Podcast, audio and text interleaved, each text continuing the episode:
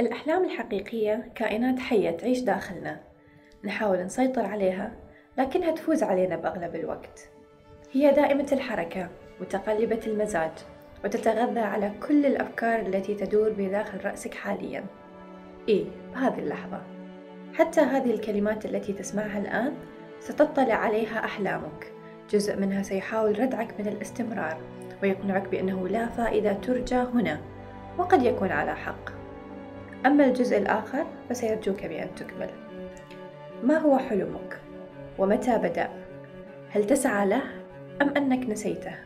أم أنك لا تؤمن بهذا كله؟ I have a dream. So even though we face the difficulties of today and tomorrow, I still have a dream.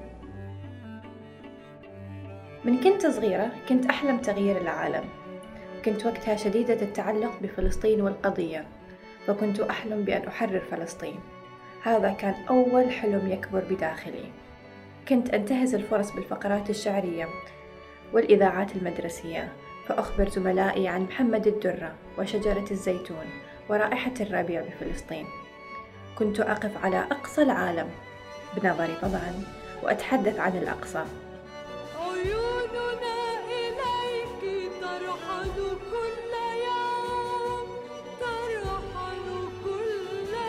مع بداية قراءاتي للرومي أخبرني بالأمس كنت ذكيا فأردت تغيير العالم أما اليوم فأنا حكيم لذلك أريد أن أغير نفسي فأصبت بالتشوش هل أود أن أكون ذكية أم حكيمة؟ أم هل أستطيع أن أصبح الاثنين معا؟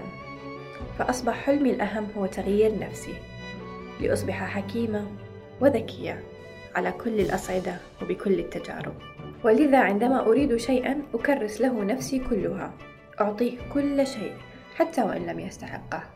هكذا أتغير كل يوم. وبزحمة هذا العالم السريع أخاف أن أنسى من أنا. أخاف أن أبتعد عن عالمي فيتخلى عني.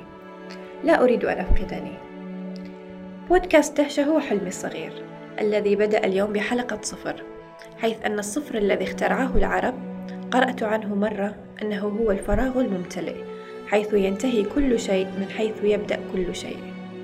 هي المساحة التي سأمارس بها ما أحب وأشارككم اهتماماتي المختلفة بالأدب وريادة الأعمال والموسيقى وكل الأبعاد الأخرى التي تتقاطع بعالمي. أما بعد كل ما قيل الدهشة باقية وتتمدد. ومعكم سأكتشفها بكل الطرق الممكنة. أنا حنين طه وأنا على قيد الدهشة.